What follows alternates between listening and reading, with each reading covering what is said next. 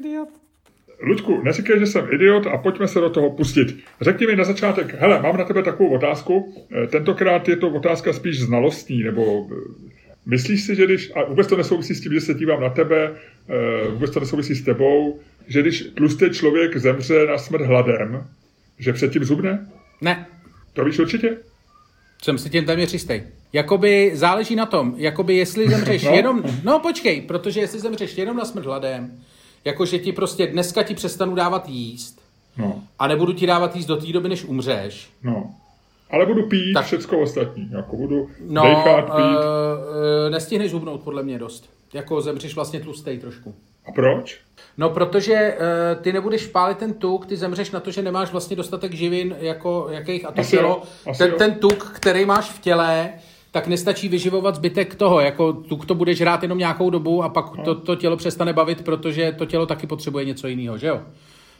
Je to jasný, ale si, že je to smutný, když, když třeba 200 kilový člověk zemře hladem, víš, že? ale je, máš A, pravdu, teď a, jak, a, jak a, se, těsně, a, a tě- těsně před smrtí řekne, ty vole, ani jsem nezhub.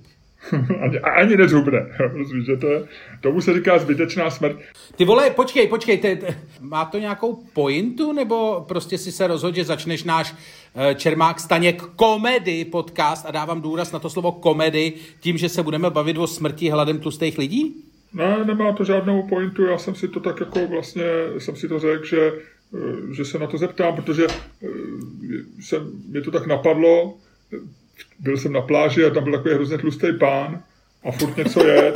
A já jsem si říkal, jestli by jako zemřel, jestli by bylo schopný ho nechat vyhladovět a jestli by předtím zubnul a jak by vypadal, kdyby zubnul, tak jsem se, Ty bylo Čermák na dovolené, ty vole, občerstvuje si, občerstvuje si svoje, jak říká Elkir Poirot, šedé buňky mozkové, ty vole, takovejhlema těma. Ono se říká, že Jak- to je jak- zdraví, že vlastně má člověk občas odložit mobilní telefon a odložit všechny tyhle ty věci a jakoby se snažit zabavit sám, tak jsem se díval kolem sebe a jsem se zabavit sám a ten pán byl takový jako rostomilej a říkám, furt je, furt je nějaký jako sušenky, měl kolem sebe takový ty papírky, eh, vyndaval to, za- zandaval to, popojídal to, tak jsem o tom tak jako přemýšlel. No. Hele, já jsem jednou měl, eh, ty jsi teda na dovolený, jo, to jenom bychom měli říct, a tom, a tom lácení těma lahvema, který tam je, to se, to se děje, prosím tě, proč? Hele, Přesně, je- ty seš, ty seš v nějakým alkoholovém binge? Ne, vůbec ne. Dokonce teďko tady možná slyšíš telefon, to je mobilní telefon paní, která přišla do našeho apartmánu uklízet. Jsem rád, že si tomu směješ. Já jsem... Tebe já to jsem- trochu nervuje, viď? Ne, teď mě, to trochu zamá... Hele, teď, mě, teď mě za- zamávala, byla hrozně sympatická, zamávala a odchází, takže si jdeme říct ten telefonát. Ten telefonát zřejmě urychlil ten úklid. Já jsem velmi pečlivě naplánoval natáčení dnešního podcastu na 12. protože eh, většinou ta paní chodí kolem 10. mezi 9. a 10. a to jsme s mojí paní většinou na snídani, takže my přijdeme ze snídaně a je to tady už vonavý od toho, od toho, eh, od toho roztoku, který tady vytírají podlahu, máme uslaný postele a všechno je v pořádku. A dneska, já nevím, jestli je to proto, že je pátek, nebo že v noci byla bouřka, nevím, přišla ta paní až teďko přesně ve 12 jsme začínali, já jsem svojí perfektní italštinou jí řekl, jestli by mohla přijít za hodinu Jak až jsi to 90... řek, řek, jak, jak jsi to řekl, prosím tě, italsky? Eh, parlo um, pucare eh, una ore. Ne, eh, prego, prego, pucare una ore. Asi to není dobře.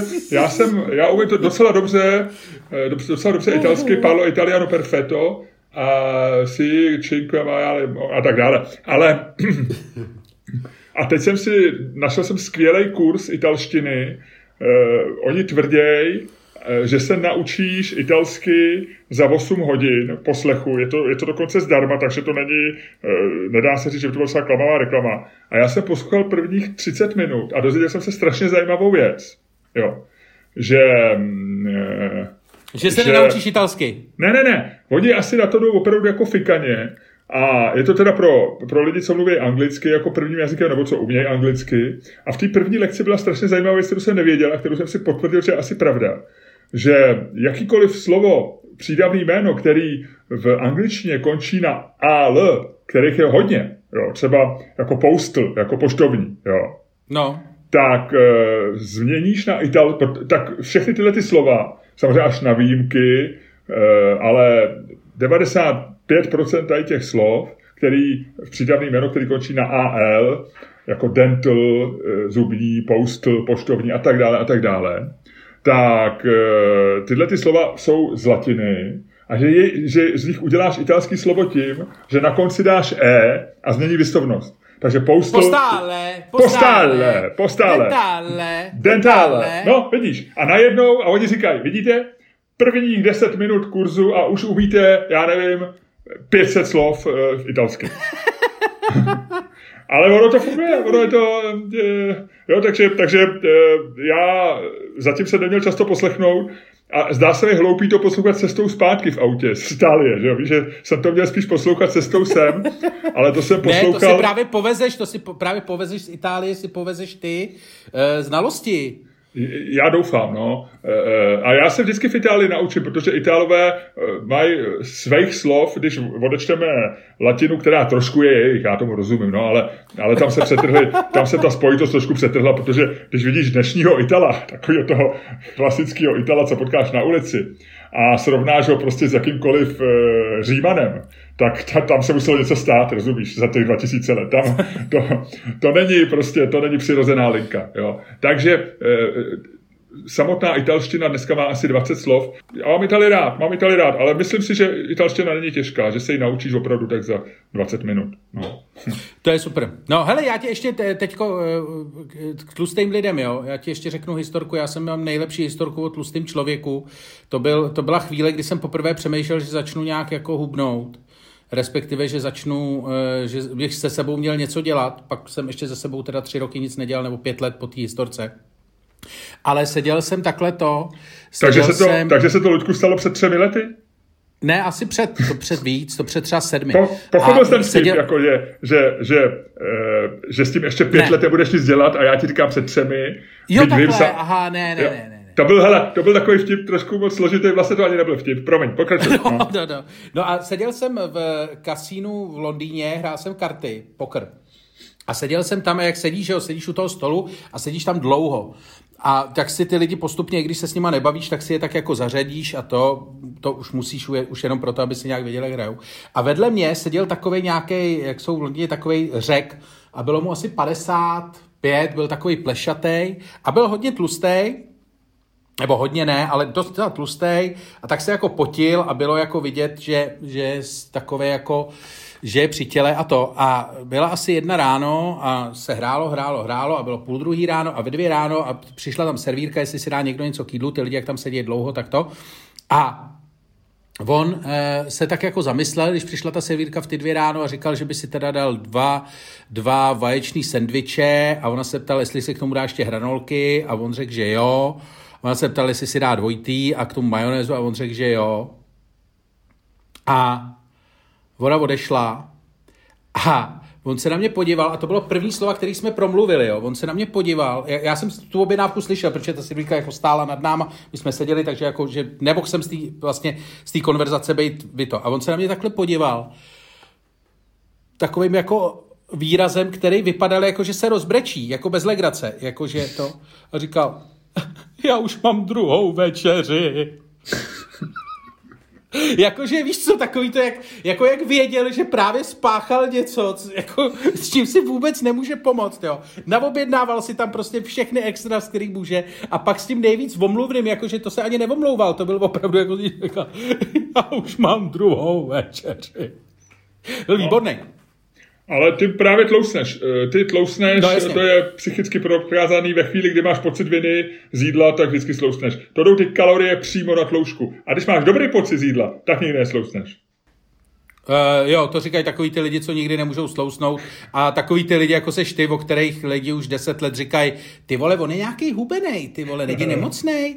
A já říkám, není. A on říká, hele, zeptej se ho radši, on jako, on fakt nějaký, nějaký hubenej. A já říkám, ne, ty vole, já se ho zeptám a on mi bude říkat furt to samý, takový ty jeho keci, já vážím už 150 let stejně a, a něco. A oni říkají, no jo, ale já jsem ho viděl před asi půl rokem a to byl takový, a teď je hubenej, teď je fakt hubenej, není mu něco?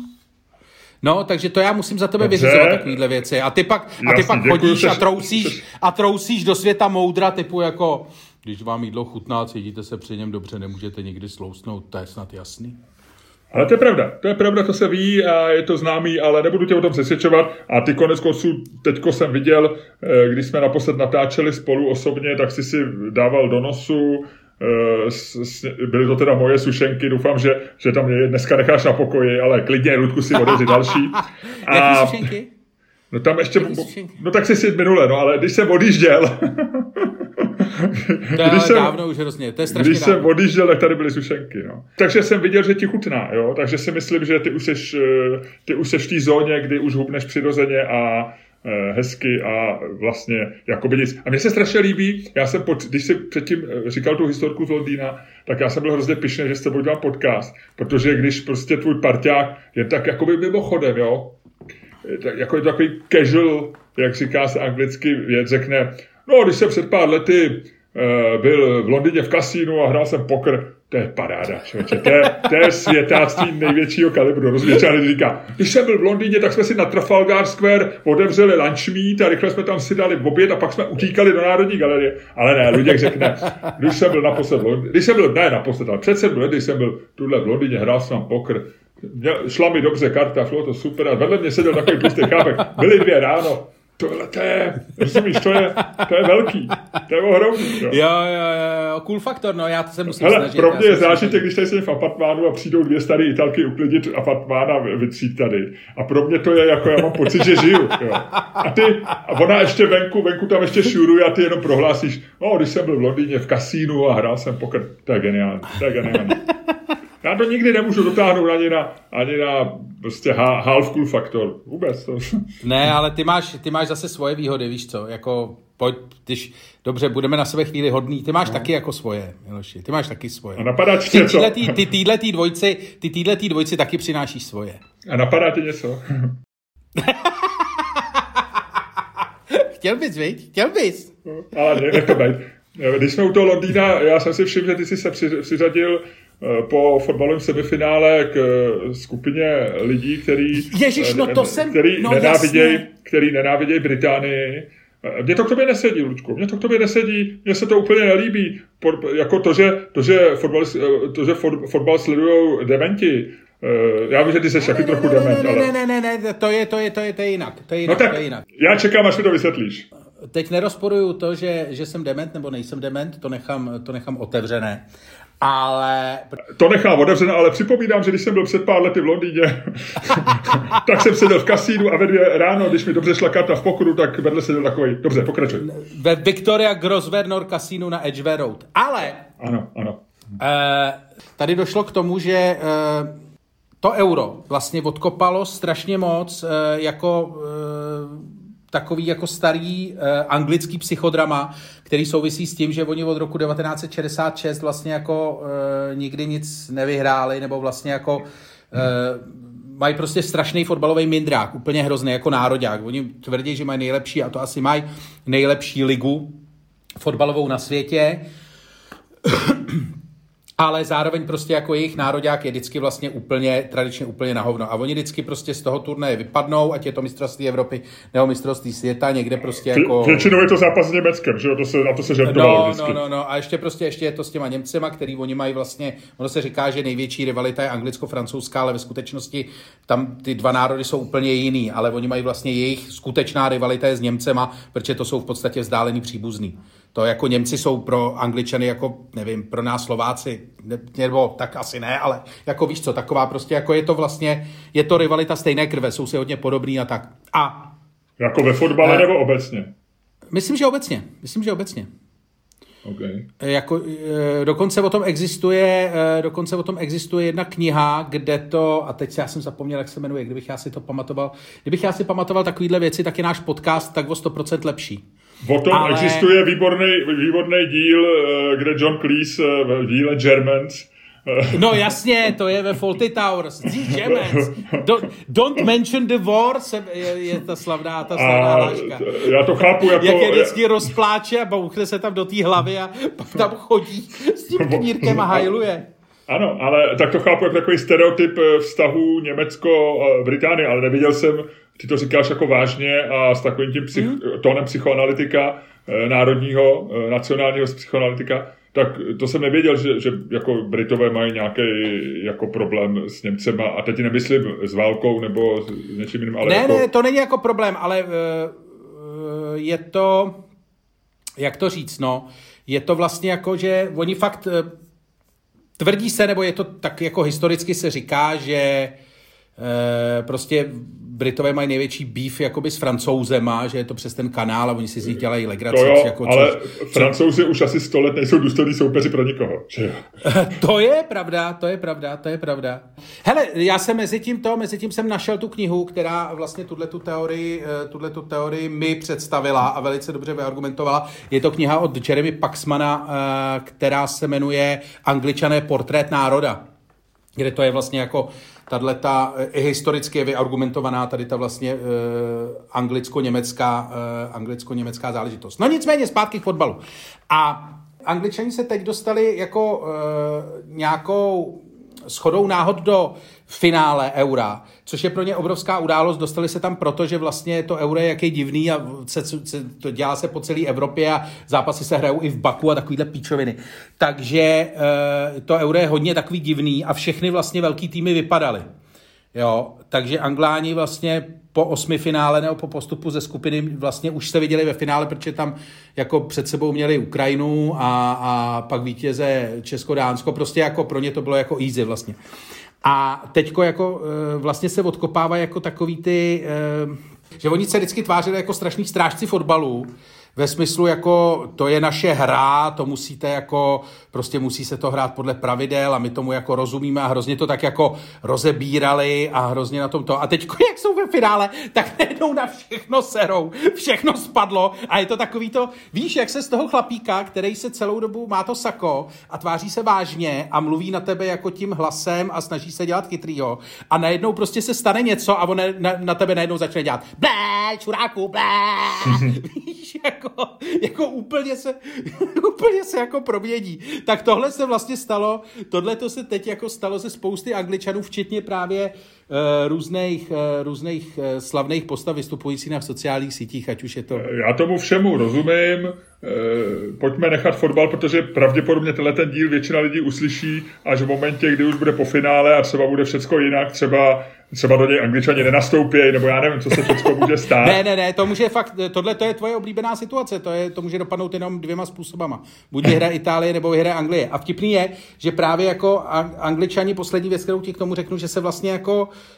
s tímhle tím, oni ještě tam je to to, že se to vlastně je to hodně vychýlený směrem k ním, oni hrajou často doma, skoro necestovali na rozdíl od těch jiných týmů, jejich soupeřů, který prostě cestovali během toho turnaje po všech těch, je to, je to prostě hodně takový to a eh, do toho oni bučejí při národní hymná, že jo, když tě ještě prostě před před uh, rokem tě poučovali, jak máš klečet a to, tak teďko bučej do nádí. Je to prostě celý se to otočilo a vlastně proti těm angličanům je, teď, je to teďko taková ta anglická, vlastně paradoxně ta situace, kterou ten národ má hrozně rád, že je to jako prostě my proti všem a no one likes us, we don't care.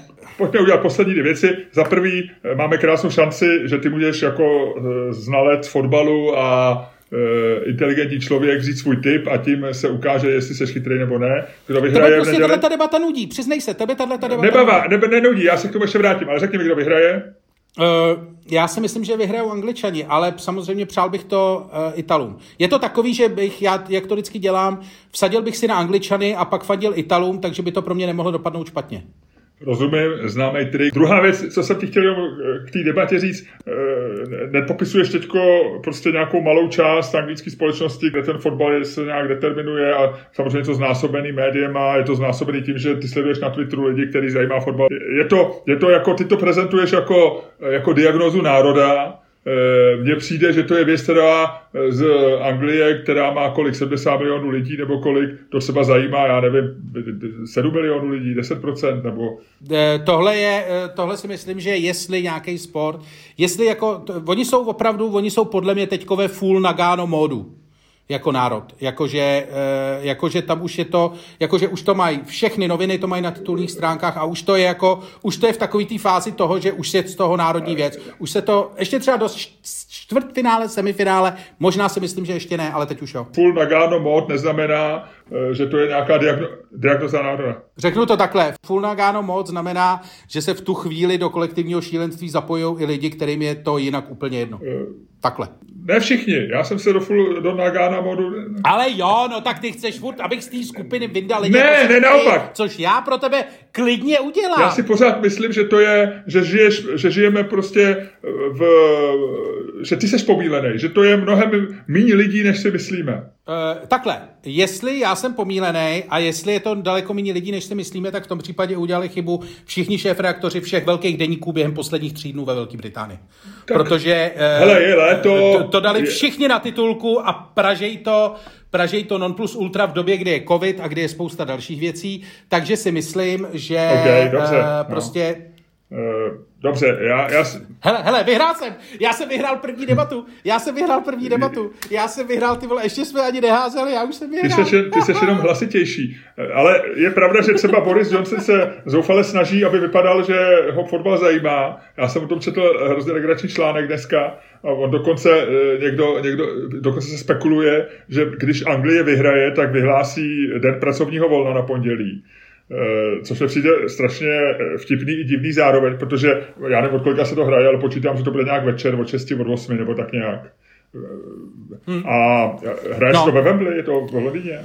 No, jo. to znamená, že se ano. to dohraje, pokud se bude třeba prodlužovat penalty, může se to hrát v 11. Vem si, že v 11 by, by někdo vyhlásil, že je druhý den, den pracovního volna, to vůbec nedává smysl, takže mi to přijde celý divný. A, ale nevím, ale četl jsem strašně sledovný článek, že eh, Borise Jensna, což mě je sympatický, protože eh, mě on je blízký jako svým chováním, protože je bordelář, eh, lehce popletený a nudí ho většina věcí, která souvisí s premiérstvím. Já mám pocit, že kdybych byl premiér nebo prezident, tak mě taky 90% věcí strašně nudí. Ve všech britských novinách byla fotka, jak on hrozně zývá Eh, při po, sedí na té tribuně a strašně zývá, takže jako eh, si z něj dělají legraci, že ho to nebaví, eh, že jeho nejoblíbenější sport je ping-pong, jak známo. Jo, jo, to je známá věc, ano. A nebo jak říkají angličani, piv-vev, piv-vav. jo, jo, jo. On byl rostomilej v tom, že on byl na tom semifinále, je fotka z, vlastně z té královské lože nebo z té jako VIP, VIP zóny ve Wembley. A jak jsou tam všichni takový jako škrobený a to, tak on byl jediný, kdo měl dres na sobě. Že všichni ostatní měli obleky a on byl navlečený v takovém tom, jak on je jako silný, tak byl navlečený v tom bílém upnutém dresu a stál tam a vypadalo to hrozně komicky. Luďku, a pojďme v tuhle tu chvíli rozjet náš podcast, my jsme schrnuli to podstatný, my jsme eh, v této předehře absolvovali zajímavou debatu o národních diagnózách, Eh, já jsem tady přetrpěl úklid apartmánu a na, na tobě je, aby si zahájil dnešní podcast jako Cool Factor naší dvojce.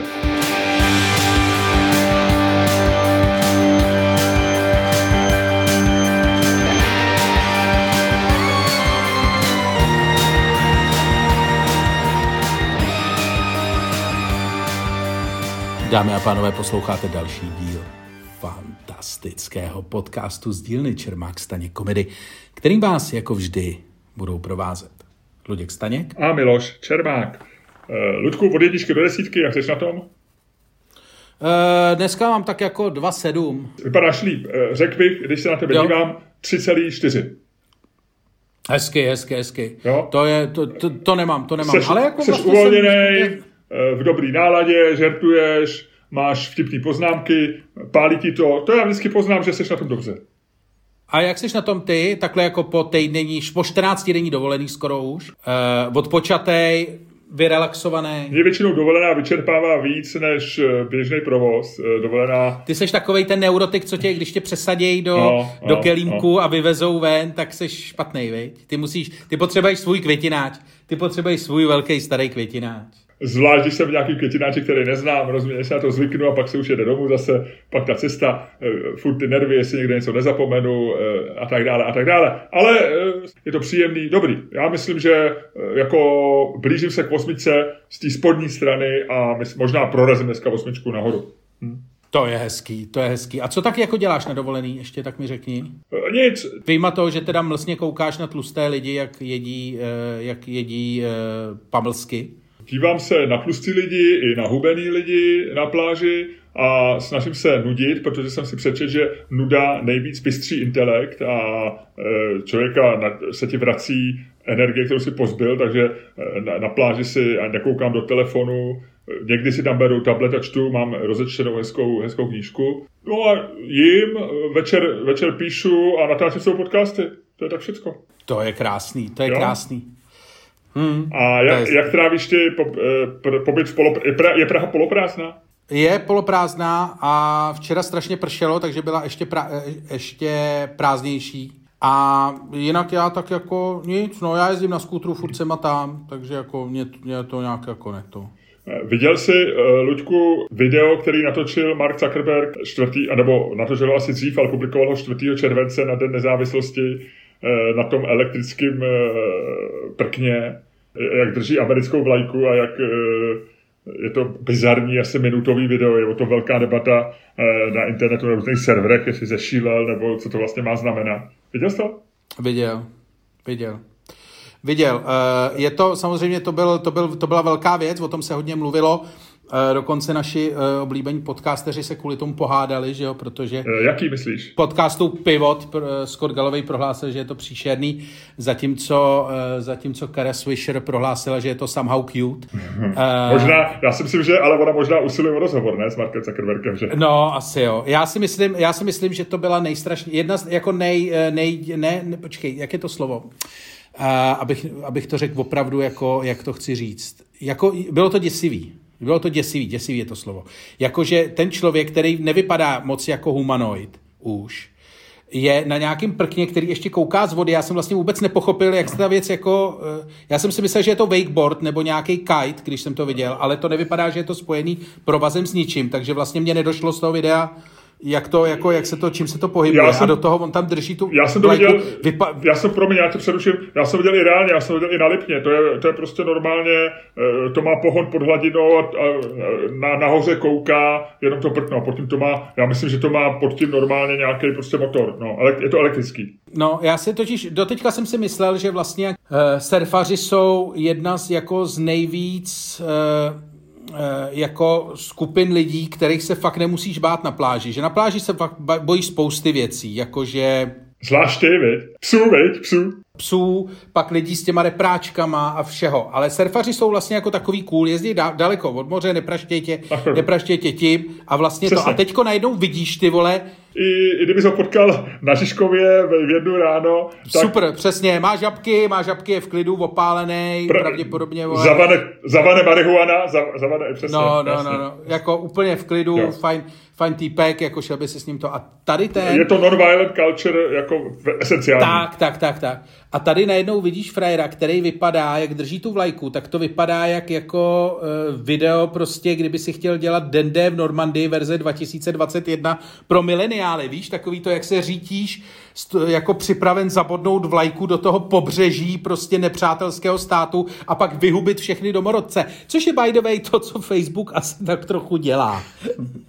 No a e, ještě k tomu hráli, ještě si k tomu pustí jako soundtrack nebo jako hudbu píseň Pavla Bobka, veď dál se to má. Jo, jo. A přespíval to John Denver, veď? jo, jo, jo, ano, ano. E, tady, e, dámy a pánové, právě jste slyšeli náš klasický segment Hrajeme hezky česky. E, to znamená, e, zpíváme zahraniční hity v úpravách, které byste nepoznali. A... Ale jo, je to tak, bylo to děsivý. Jak to působilo na tebe? Veď dál, vždyť já, tam Miloši, halo. chtěl bych dojít, já jsem se tak úplně zasněl, veď, jako tisíc mil nebo tisíc mil. Dobře, uh, no, na mě to působilo naprosto děsivě. Já když jsem to viděl, já to viděl na první, ještě bez té bez hudby a ještě udělal takový zvláštní pohyby ke konci, že jako já nevím, jestli si pomáhá nějak, chvilku drží ten prapor, uh, americkou vlajku jako dvouma rukama, chvilku jednou a vypadá opravdu jako jako robot, že jo, on nevypadá jako člověk, je to, no, je to úplně děsivý. A teď ještě eh, Mark Zuckerberg s tou celou pověstí, s tím vším moci sedne. A já, mě jediné, co mě napadlo, eh, a proto, proto, se, proto to dávám jako téma, do našeho hovoru, že víš, že, že to je, já vím, že Den české nezávislosti až v, v říjnu, 28. října, nicméně, že by mohl něco takového už teďko v létě natočit Andrej Babiš, že by měl tu českou vlajku, udělal to třeba na Orlíku nebo někde na Slapech, e, na tomhletom nějakém prkně a že by se nechal nafilmovat s českou vlajkou. No. A jenom jsem přemýšlel o tom, jaká vlastně, jaká by to byla, jaká je taková nějaká opravdu hezká patriotská, patriotická, jako vlastenecká česká hudba, víš, jako co, jakou písničku by k tomu jeho tým vybral. Co myslíš? Ty seš, ty seš tady z názvou hudební znalec, tak jako hudební redaktor, co by si zvolil jako náladovku pod Andreje Babiše, který na slapech s českou vlajkou frčí eh, napříč přehradou? To já nevím, to si mě úplně vykolejil já jsem úplně jako vlastně paralizovaný z té představy. No, ale on by vypadal a... podobně přirozeně jako Mark Zuckerberg, si myslím. mm, já přemýšlím, co by to tak mohlo... Ty jo, nevím, nevím. Čechy krásné, Čechy mé, ty vole. No to... Ale to by... Ta... A co, víš co, víš co, už to mám tu, tu polku, ty sudy. Vy, ty,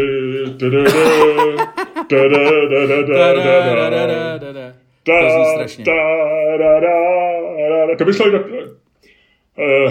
Hele, a mám k tomu, teď se úplně geniálně se dostal, jsem netušil, že udělám takovýhle přemostění k věci, kterou nevíš. Zjistil jsem fantastickou věc, kterou možná víš, nevím, ale já jsem to nevěděl. No. Škoda lásky bude pravděpodobně eh, nejznámější český, eh, český nejznámější písnička nebo popěvek napsaný, napsaná českým skladatelem. Pravděpodobně. Kdyby si vzal prostě tisíc reprezentativních vzorek pozemšťanů a měl si říct, co znají, tak tohle bude asi jedna z mála věcí od nějakého Čecha napsaná, která, kterou jako znají a e, napsal Čech. A, a možná to není pravda. Ludku, představ si, a já to říkám tobě jako no. milovníkovi cirkusu, jo. Představ si, že ta slavná píseň, která zní vždycky u klaunů, je českýho, napsaná český skladatel. Víš co, taková ta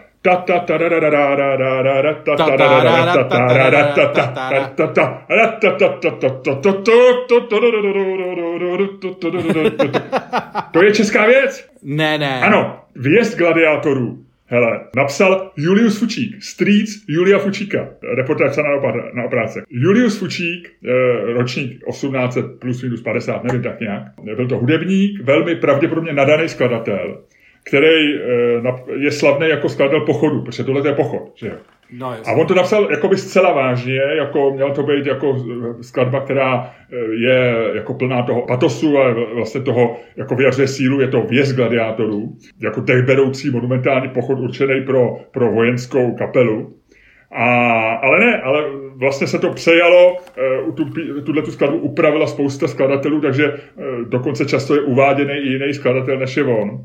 A představ si, hele, byla v Simpsonech, ve třech dílech Simpsonů, eh, byla v Seinfeldovi, byla dokonce v Bondovce Octopusy z roku 64, takže je to pravděpodobně nejslavnější česká eh, známá, jako eh, obecně známá skladba. To je fascinující. Julius Fučík Street, to je fakt jeho bratr Karel Fučík byl, myslím, nějaký pěvec a jeho synem byl potom novinář Julius Fučík. A on celý život strávil, trávil v vojenských kapelách a tohle to nejplodnější období, kdy taky složil uh, ten pochod věz gladiátorů, tak e, napsal buď to v Sarajevu nebo v Budapešti, kdy byl kapelník nějaký... Jak se to jmenuje? Věc gladiátorů? Věc gladiátorů.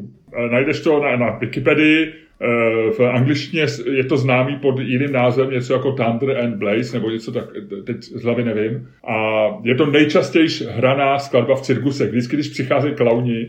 No jasně. Já to miluju. Já taky. A, do, a vůbec se netušuje, to je český. A je důležitý, že se to hraje trošku falešně, protože to hraje třeba pět, pět takových těch, Jasně. takový ten cirkusový Dixieland, nebo takový ty prostě dechovka cirkusová. Jo, jo. No. To je fascinující. Takhle já jsem zjistil, když jsem, eh, když jsem byl malý, tak běžel v české televizi, nebo v československé televizi tehdy ještě, pořád, respektive uh, francouzský seriál o Jacques Offenbachovi, který ho hrál uh, Michel Serrault, Serrault, Serrault, Serrault a Michel Serrault. Eh, slavný francouzský herec. A já jsem vůbec nevěděl, kde je to Jacques Offenbach a viděl jsem to fakt, když mi bylo třeba devět, nebo tak jako, že to, ale bylo tam kostýmy a bylo to historický, tak mě to bavilo. A z toho já jsem zjistil, že ten vlastně slavný, ta nejslavnější kankánová ta,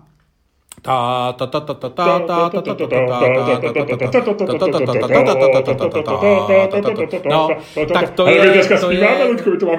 No, tak to je z operety Orfeus v podsvětí Jacques Offenbacha která vlastně nejslavnější, eh, nejslavnější tam pasáž ty věci. Já jsem kvůli tomu pak googloval, ještě když jsem se na to vzpomněl o 20 let později, tak jsem kvůli tomu tehdy ještě googloval tyho celého uh, Orfea v podsvětí, na která hrozná vlastně jako hrozná nuda. Hmm. Ale uh, to jsem tě jenom chtěl říct, kdybyste náhodou nevěděl. Jo, jo, jo. Ale já mám věc, kterou, kterou nevíš. Když jsme u těch slavných lidí, u těch lidí, kteří jsou z Čech a proslavili se na světě, jo, tak my máme historicky jednoho uh, z nejslavnějších a nejčastěji eh, jako literárně a filmově zpracovaných historických kon artistů nebo podvodníků.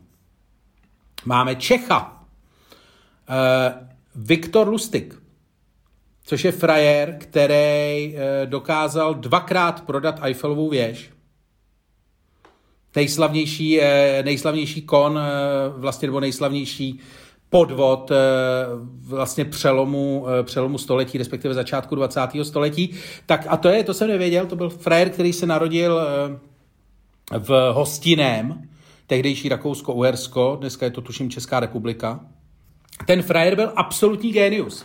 On nejdřív odešel do Francie, potom odešel eh, na chvíli do Spojených států, kde vymyslel jako jeden z nejlepších podvodů na světě, o kterém by si si řekl, a tady, tady ti dojde, jak vlastně, jako jak podvody fungují. Ten chlápek vymyslel něco, eh, čemu se do dneška říká vlastně krabice na peníze. Aha. A on normál, normálně přesvědčil člověka vždycky, aby mu dal, eh, že má jako krabici, která dokáže jako kopírovat bankovky. A normálně vždycky někam přines krabici, donutil člověka, nebo respektive donutil, jako přiměl, eh, přesvědčil člověka, aby strčil do té krabice peníze, třeba 10 dolarovou bankovku nebo 100 dolarovou bankovku a z té krabice vyjeli dvě. Úplně geniální. Samozřejmě falešný, v obě dvě, tu, kterou jsem strčil, byla pravá, ty, který vylezly dvě, byly falešný. Absolutně jako trik, řekl by si si, je to úplná píčovina. Nicméně Lustig na tom dokázal vydělat eh, desítky tisíc eh, dolarů, což na tehdejší dobu byly, eh, byly obrovský peníze. Pak dokonce tu krabici dokázal prodat když už jako přišlo blbý jako táto z těch lidech jako po jednom, tak normálně tu krabici prodal nějakému frérovi asi za 12, 12 000 dolarů tehdy. A potom odjel do Francie, kde dokázal dvakrát prodat Eiffelovou věž a uh, měl ten fantastický ském, že uh, dal uh, vlastně, nebo vzal si identitu člověka, který pracuje pro vládu a uh, říkal, že prostě Eiffelova věž, že se jí vláda chce zbavit, že je to strašně moc jako údržby a že se to nevyplatí a že to lidi nemají rádi a že se to prodává na železo. Jako normálně jako šrot. A normálně dokázal prodat Eiffelovu věž dvakrát jako šrot, což mi přijde boží. Což mi přijde absolutně fantastický. Uh, Lustika potom teda bohužel chytli, dostala ho FBI, dostal 20 let v Alcatrazu a zemřel v roce 1947, takže jako smutný ten, uh, smutný případ na konci, ale tohle to mi přijde boží. Ale když jsem u toho byl, tak jsem uh, vlastně nejslavnější podvod, který asi znáš, nebo je jako běžně známý z historie. V Čechách je známý jako pyramidový trik, v angličtině jako Ponzi scheme, nebo Ponzi scheme, Ponzi, prostě Ponzi, schým, schým.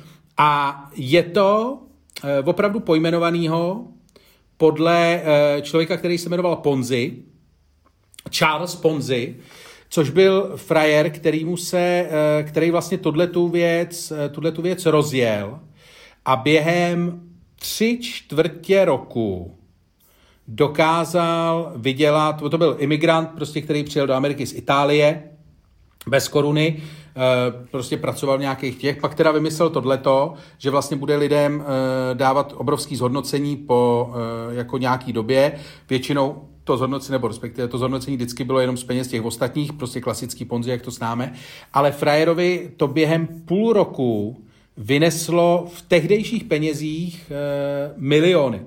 Jakože e, 40 tisíc investorů tehdy Ponzi mu zajistilo asi 8,5 milionů dolarů. Ten frajer jel z nuly na 100 za půl roku, prostě dělal tři baráky a tak. Samozřejmě chytli ho taky, dostal v roce 1925 eh, dostal 9 let ve vězení, pak ho nějak pustili, pak eh, odjel do Itálie, kde zemřel, eh, kde zemřel v nějakém domově s posledními 75 dolary v kapse. To je smutný, veď? No, t- taková veselá ta, ale jako mně přijde dobrý, jako nej, nejvíc mi opravdu přijde u Lustiga, eh, což bylo takový to, proč jsem to hledal vlastně původně, tak mi přijde ten money box. To je prostě jako super, že nejdřív to tak jako to a pak to někomu prodáš prostě.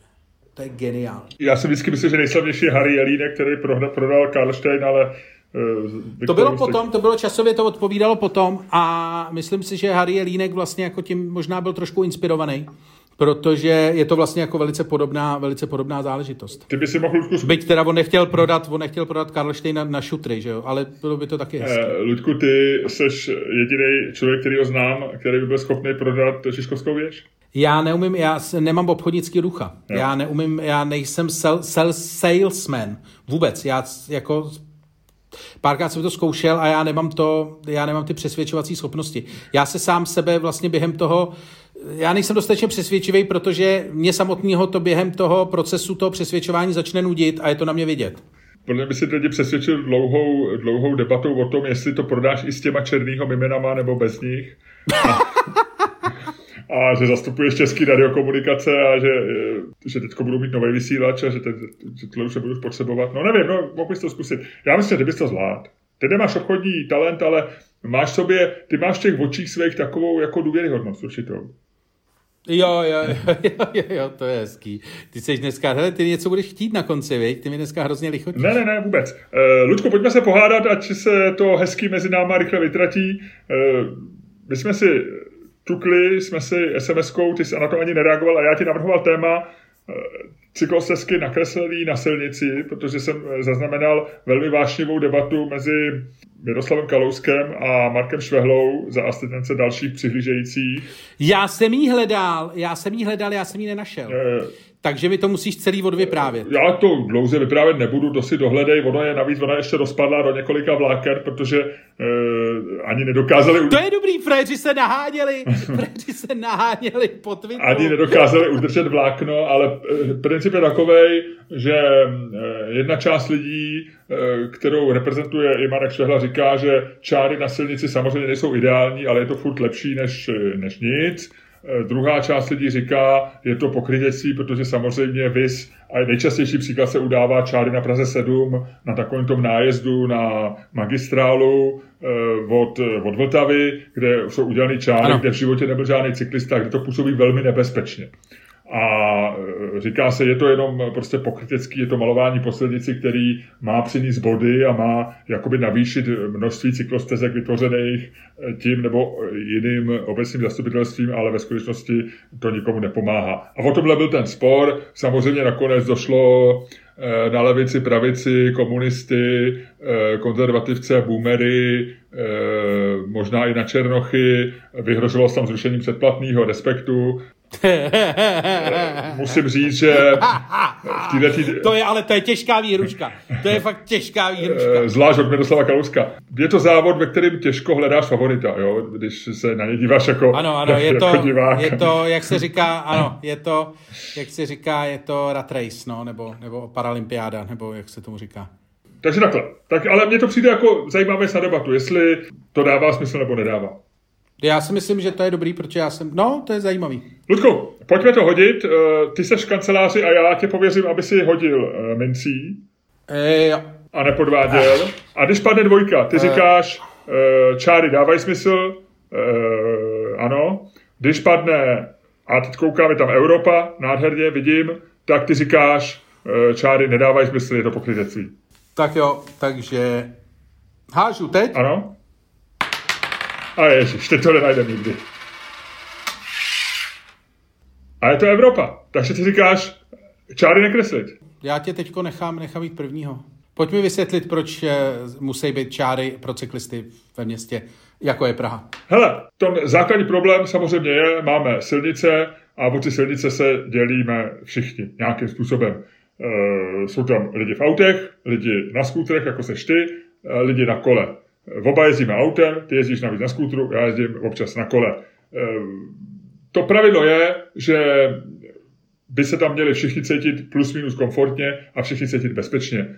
Člověk, který je nejvíc ohrožený, je samozřejmě chodec, nicméně ten je na chodníku, ten má svoje vyhražený a přímo v vozovce je to cyklista. To znamená, že my musíme brát ohled na nejslabšího. Tak to je na světě zařízený a jestliže se o tohleto máme dělit, tak ty musíš samozřejmě brát ohled na toho nejslabšího.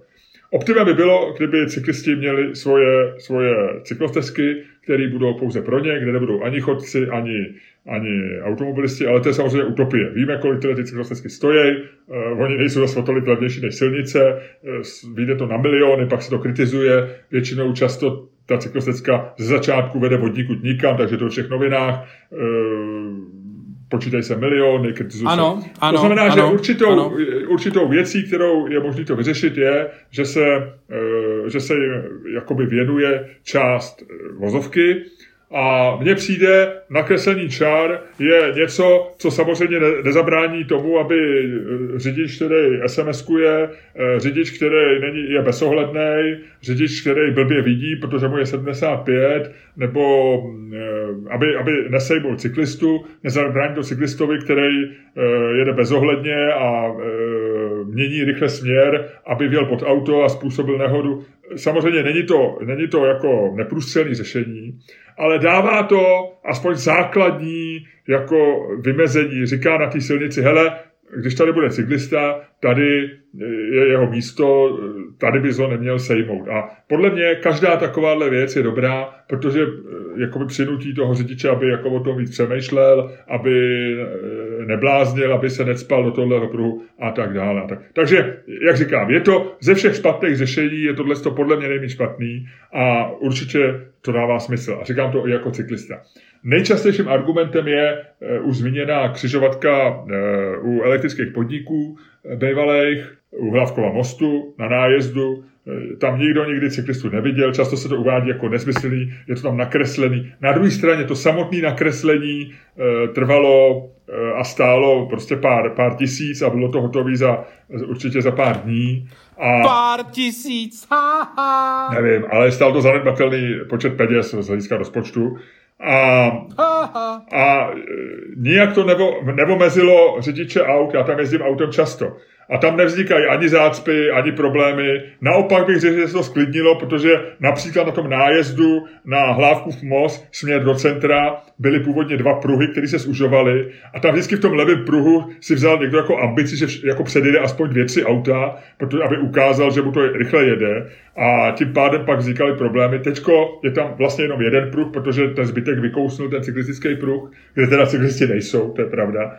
A e, OK, jasný. Ale přijde mi z hlediska, jak se říká, cena výkon, moc to nestojí a ale nic se nestalo, ano. Ale nemůžeš, ale nemůžeš, promiň, a tady už jako, já jsem se snažil, e, tady jsem e, škrabal rukou po stole, ale už to prostě nejde.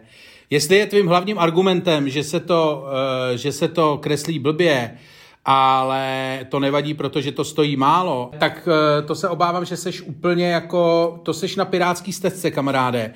A vlastně jako argumentační arogance, kterou já v této debatě nemůžu připustit. Nemůžu připustit. Protože jako argument typu, no tak se to tam nakreslilo, nestálo to moc, nic to nedělá, ale nikomu to neškodí, je... Já jako... jenom říkám, že tady ta křižovatka, tady ty pruhy jsou vždycky zmiňovaný jako důkaz toho, že to je nesmysl. A ano, ano, a, a to tak je. A není to tak.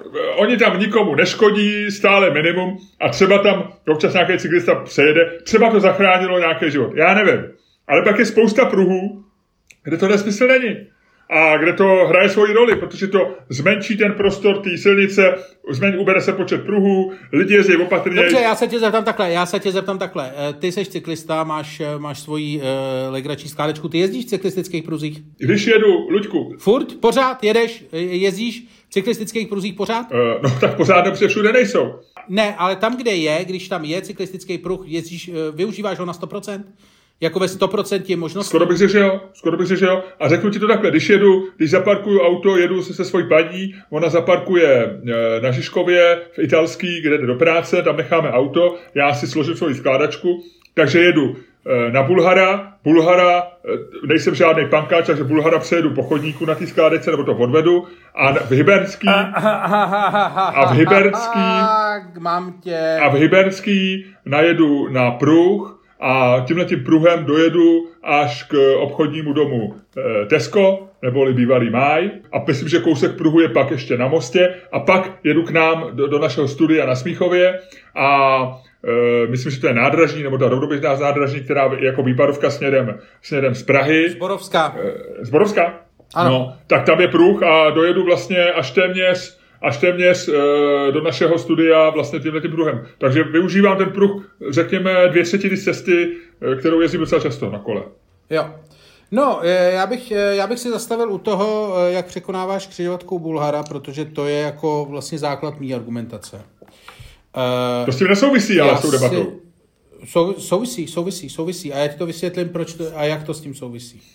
Protože ty si naší debatu začal, že eh, je potřeba chránit chodce a potom je potřeba chránit cyklisty a potom uh, už není potřeba chránit vlastně vůbec nikoho, protože ty ostatní jsou ty silní. A uh, řekl si, že vlastně, aby jsme uchránili cyklisty, je potřeba jim udělat pruh. Já ti to řeknu takhle. Uh, posledních pět cyklistů, který jsem viděl, jeli po chodníku. Jeli mezi chodcema, bylo jim to úplně uprdele, bez ohledu na to, jestli tam nějaký pruh byl nebo nebyl. Chci říct, že jsem to viděl v situaci, kdy tam pruh je, když tam pruh není. Nechci říkat, nechci říkat a to není, eh, tam, tam se, tam jako aby jsme si to vysvětlili rovnou, nechci říkat v žádném případě, že cyklisti jezdí jenom po chodníku i tam, kde je nakreslená čára, tak to nemyslím. Ale znám spoustu cyklistů, kteří říkají, no oni ty pruhy stejně nejsou bezpečný, já se tam bojím, já jezdím radši po chodníku. Chci říct, proč by cyklisti nemohli jezdit po chodníku? Úplně normálně. Stejně tam jezdějí. Je to úplně v klidu. Je to jako uh, stejně všichni cyklisti, který jsem kdy viděl, překonávají křižovatky tak, že dojedou na, křižo, dojedou eh, na křižovatku v cyklistickém pruhu, svítí jim červená, se sednou z kola, případně jenom přejedou na chodník, přejedou po přechodu a pokračují dál, protože je to rychlejší. Eh, není to rychlejší a, a ne vždycky a je spousta křižovatek v Praze, který přejíždím normálně jako auto, ale jako přejezd Bulhara eh, je prakticky nemožný, i když jsi v autě. Bulhar je, Bulhar je strašně slo- Nebudeme se bavit o jednotlivých. no. Luďku, život je složitá věc, složená z jednotlivostí. Promiň, no. No, chci říct, eh, že prostě není důvod, aby za takovýhle situace, když k tomu přičteš ještě fakt, že v Praze je počasí, jaký je, to znamená ty pruhy jsou reálně, ty říkáš, že no, moc to nestálo a nikomu to neškodí. Eh, řeknu to takhle, ty pruhy jsou řekněme, čtyři měsíce v roce, to znamená necelou půlku, využívaný úplně minimálně. E, protože je sníh a na sněhu jezdí jenom největší hardkoraři v Praze a opravdu takový ty, takový ty úplní šílenci. A zbytek prší a to jezdí jenom takový ty lidi, kteří prostě to kolo mají a musí se na něm dostat pod nejbližší, pod nejbližší přístřežek. To znamená jako vzít jednu čtvrtinu prostoru pro cestování e, za účelem toho, aby tam v kousek víc než polovinu roku mohlo e, pár lidí jezdit a cítit se u toho dobře, e, je vlastně jako dost bláznivý. Kdy připočtu další věc, a to je ta, že se bavíme o Praze, jo? nebavíme se o Amsterdamu. Teďko, když jsem vyhledával, nebo když jsem hledal tu debatu, Marka Švehly s Miroslavem Kalouskem, tak jsem samozřejmě našel spoustu, protože Marek Švehla je velký cyklistický e, nadšenec, takže tam dával jako nějaký historky, co ty kolaři vždycky tak rádi sdílejí, jako že v Amsterdamu zvolili starostu, který e, zrušil 10 tisíc parkovacích míst a udělal místo toho cyklostezky v Paříži, že zvolili starostku, která všude po celém městě zavede 10 km v hodině a šlapací auta, ale nevím. Jo. Ale chci říct, že Praha není Paříž, ani není Amsterdam. E, jakoby všichni e, lidi, kteří nejsou, kteří nemají cyklistiku jako hardcore, jako součást nějakého třeba hubnutí nebo nějakého opravdu jako dra- dramatický změny životního stylu a používají e, kolo čistě jako dopravní prostředek, tak využívají pár tras. Ty trasy jsou většinou, e, vedou kolem Vltavy, protože se nemusí nikam stoupat vedou vlastně po relativně příjemných profilech, tak aby to jako nebylo nějaký to. A tam to naprosto chápu. Potom samozřejmě dochází k tomu, že ty svedeš ty cyklisty vole, na náplavku, kde zároveň chodí lidi a ty lidi si tam dávají do držky s těma cyklistama. A to je samozřejmě pro mě ten nejkrásnější pohled. Ale uh, chci říct, že v Praze to nedává absolutně smysl. Ty jsi mluvil o... Argument Prahou slyším už 20 let a samozřejmě jako když řekneš, Praha je nevhodná pro cyklisty, proto tak cyklisty kašleme, tak jako nebude nikdy vhodná. To, že... Já neříkám, to, já, že, to nic, počkej, teď mi podsouváš, teď mi podsouváš něco, co jsem... To, že, to, že je Praha jakoby kop, kopcovitá, dneska padá, protože možná už 50% lidí používá elektrokola. To znamená, že to, to já neberu už vůbec, jo. A druhá věc ne, ne, je... Ne, 50%, no. A druhá věc je, jako Paříž je stejně z hlediska, já nevím, dlažby, úzkých ulic a tak dále. Paříž je obdoba Prahy, absolutně, jo. A... Uh, Další věc, pojď sem, pojď sem, počkej, počkej, to není celý. A, a jako, poslední věc ještě ti řeknu, ty říkáš, že těma čárama jako ubíráš někomu místo, ale ty ho neubíráš, komu ubíráš místo čárama? Skoro nikde. Jiným lidem, kteří se dopravují jiným způsobem. Ale tam ty čáry, když se na to podíváš, tak uh, oni většinou neberou eh, počet pruhů. Oni je možná zúží. Ano, berou. Ano, zúží, anebo... Málo kde. No, málo kde není argument. Jako já dneska jsem přijel, dneska jsem jel z Motola, v Motole, tam teď udělali zúžení, že celou vlastně plzeňskou v Motole stáhli na části do jednoho pruhu, aby se tam vešel cyklopruh. Eh, a vedle toho udělali parkovací místa z nějakého důvodu, říká se tomu sklidnění dopravy, většinou to souvisí s cyklo, cyklotrasama. Ale já se chci dostat k jiné věci, když jsi mluvil o té uh, o tý, uh, Vltavský kousek nad tím je, že jo, veletržní nahoru, stoupání, uh, dlouhá ulice, to, která je zároveň takovou jako mini tepnou městskou, to jako, tam vzniknul cyklopruh v podstatě v okamžitě, protože Praha 7 a protože ta byla průkopníkem v budování cyklostezek. To je úplně jedno z nejdebilnějších míst. To, je jako, eh, to místo je úplně jako eh, to místo je úplně šílený, protože jednak tam opravdu jako 50% eh, elektrokol v Praze je nesmysl, to asi cítíš sám, ale uh, to prostě není jako trasa, kterou by si jako prioritně vybral jako cyklistickou, protože prostě nikomu se nechce šlapat do kopce.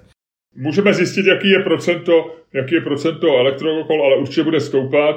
A veletržní eh, není žádná minitepna. Veletržní eh, nepotřebuješ. Jo? Veletržní je ulice, která je jedna z mnoha ta bývala zacpaná v době, kdy nebyla Blanka, kdy Eh, se víc využívala díky tomu, že se veletržně jezdilo dolů a pak se s ní pokračovalo směrem na ústí, ale dneska se k tomu prakticky nepoužívá. Ve veletrží nebývají zácpy i, i, i, i, potom, a ani si nepamatuju, že by tam byly dva pruhy. Já mám pocit, že veletržní vždycky byla jeden pruh nahoru, jeden pruh dolů, až nahoře se rozšířila na dva pruhy, ale co já pamatuju, tak ve veletržní nikdy nebyly žádný katastrofální zácpy a rozhodně tam nejsou v posledních pěti letech. Eh, takže...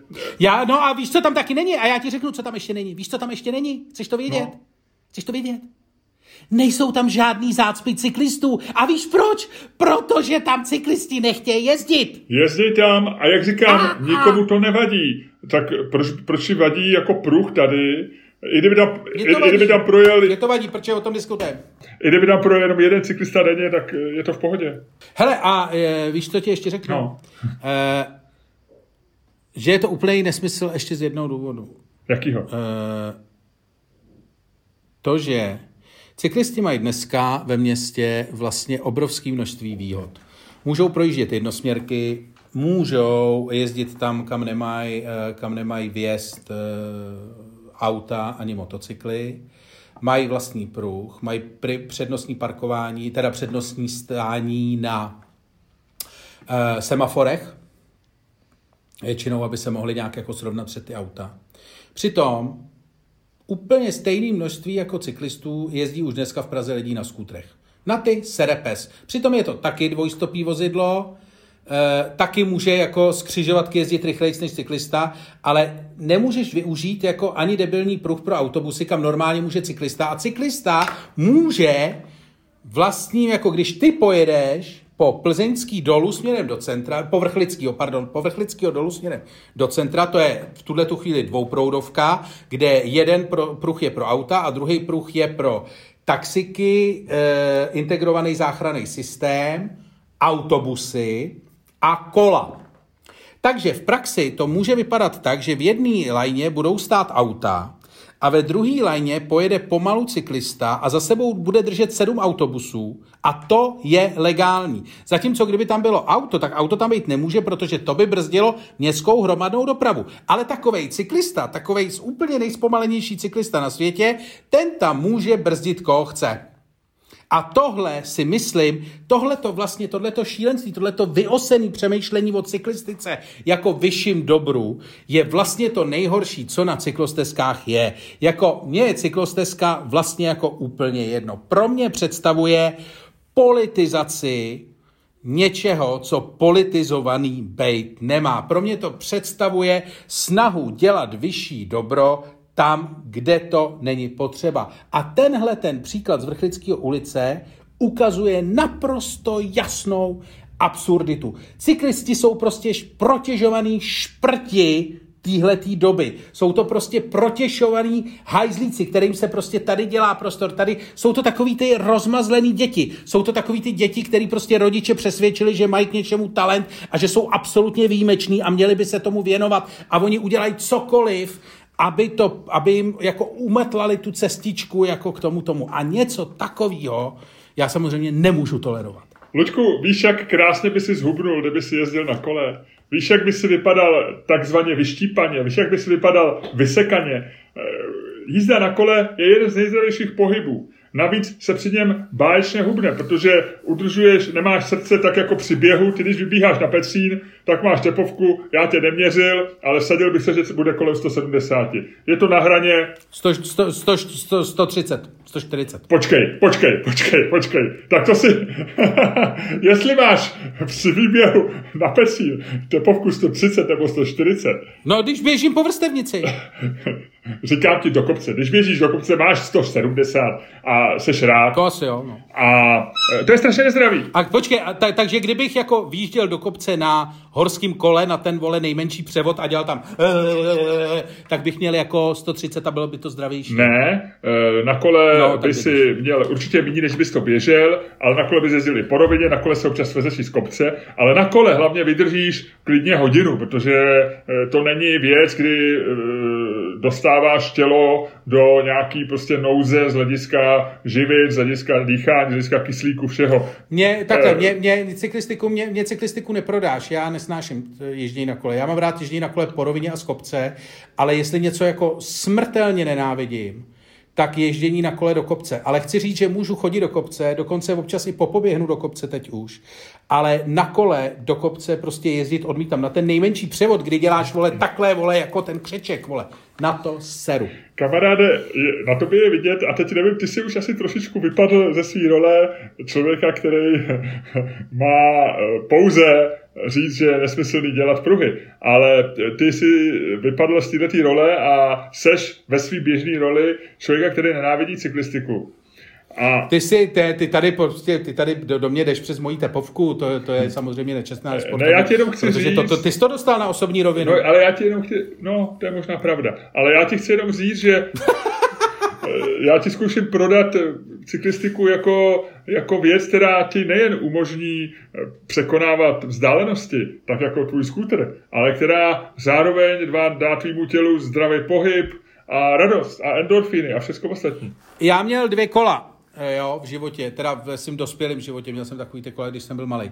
Jedno kolo je pravděpodobně doteďka přivázaný ke stojanu e, ve e, kolárně vydavatelství Ekonomia, kde nepracuju už asi 8 let. Ty jsi tam přijel na kole někdy? A jo. A už jsem neodjel. A to byla jediná cesta toho kola? Ne, ne, ne, já jsem na něm jezdil docela jako dost, ale nebavilo mě to. Ale ty jsi ho nechal v ekonomii? No, zůstalo tam někde v kolárně. Neuděláme tam výpravu?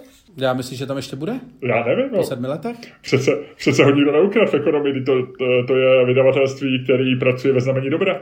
Ty vole, Marek Švehla udělá ty vole pro, pro to, aby získal další kolo, ty vole, úplně cokoliv. Ne, jako cyklista, cyklista je tak eh, posedlej svým vlastním dobrem. A teď už eh, taky nejsem v žádný roli, že samozřejmě neukradne jinýmu cyklistovi jeho kolo. Ty vole, ty jsi nikdy nebyl v Amsterdamu, viď? jak jsou, tam ty, jak jsou tam ty vraky těch kol rozesetý po těch ulicích. Uh, byl jsem v Amsterdamu. Bez těch předních kol a taky jak jsou vždycky přivázaný jenom ten kus toho kola, ty vole, ten za, za tu poslední věc, kterou drží ty vole, někde. Moje, eh, moje dcera byla v Maastrichtu eh, na, na škole půl roku a kupovali jsme jí to kolo několikrát. No. Možná, Tam je hodně cyklistů. možná vždycky to samý, protože samozřejmě se kupovali vo, vojetý a vsadím se, že a bylo to v takovém jako polorozpadném domku od, eh, od rodiny, nebudu nějak popisovat, abych nebyl v podezření eh, z rasismu systémového. Nicméně vsadil bych se, že eh, jejich business plán byl na v obměně majitelů. Na dvě kola, natočit, točit tři kola, prostě furt dokola. Jo, jo, jo. Ale jo, tak jasně, tak to víš. No. Ale No tak co teda ty cyklopruhy, kdo vyhrál? já nevím, mě, mě, já jsem v tom postrádal takovou tu skutečnou vášeň eh, týkající se těch pruhů. No. Mně, mně to přijde, eh, když mám vypadnout z role, já si myslím, že bych měl vy, vy, vyhrát já. A proč? No protože si myslím, že ty pruhy fakt nikomu nevadějí. No. Mě vaděj. no ale nemá, Mě vaděj, protože jsou celou dobu prázdný a jsou úplně zbytečný. Ty říkáš, že prázdný a zbytečný věci postavený za veřejný peníze jsou v pořádku, pokud nikomu ne, pokud jako v úzovkách nikomu nevaděj. Ale to je jak Miloš Zeman, mě prostě jako eh, ty říkáš, vole, žádný vliv, to, žádný vliv to na tvůj život nemá, ale mě to prostě sere, jenom ho vidím. eh, zpátky k těm pruhům. eh, já neříkám, že jsou k ničemu. Já říkám, že i když by je použil jednou za hodinu někdo, což je určitě použije, tak je to fajn, vzhledem k tomu, jak málo stály a jak málo ovlivnějí ten ostatní provoz. Eh, Jako samozřejmě ve chvíli, kdy na magistrále by ubrali jeden pruh nebo by způsobili nějaký divný zúžení a objektivně by vznikly zácpy, tak je- to věc do nějaký vášnivý diskuze. Jo. A i pro mě. Ale v tuhle tu chvíli mi přijde, že to je něco, co jakoby nikomu nevadí a pravděpodobně někomu občas trochu pomůže. A jo, dobře, no, vyhrál si. Děkuji. No. Sluníčkáři, vole. Eh, Luďku, ještě mi řekni jednu věc. A nechceš jí říct až potom? Takže bychom teď ukončili. Ha? No tak jo. Tak eh, buď tak hodnej a způsobem, který jenom ty dokážeš a e, stylem, který je tobě vlastní a s veselostí, která, která... Došle ti slova. Uzavři tenhle podcast.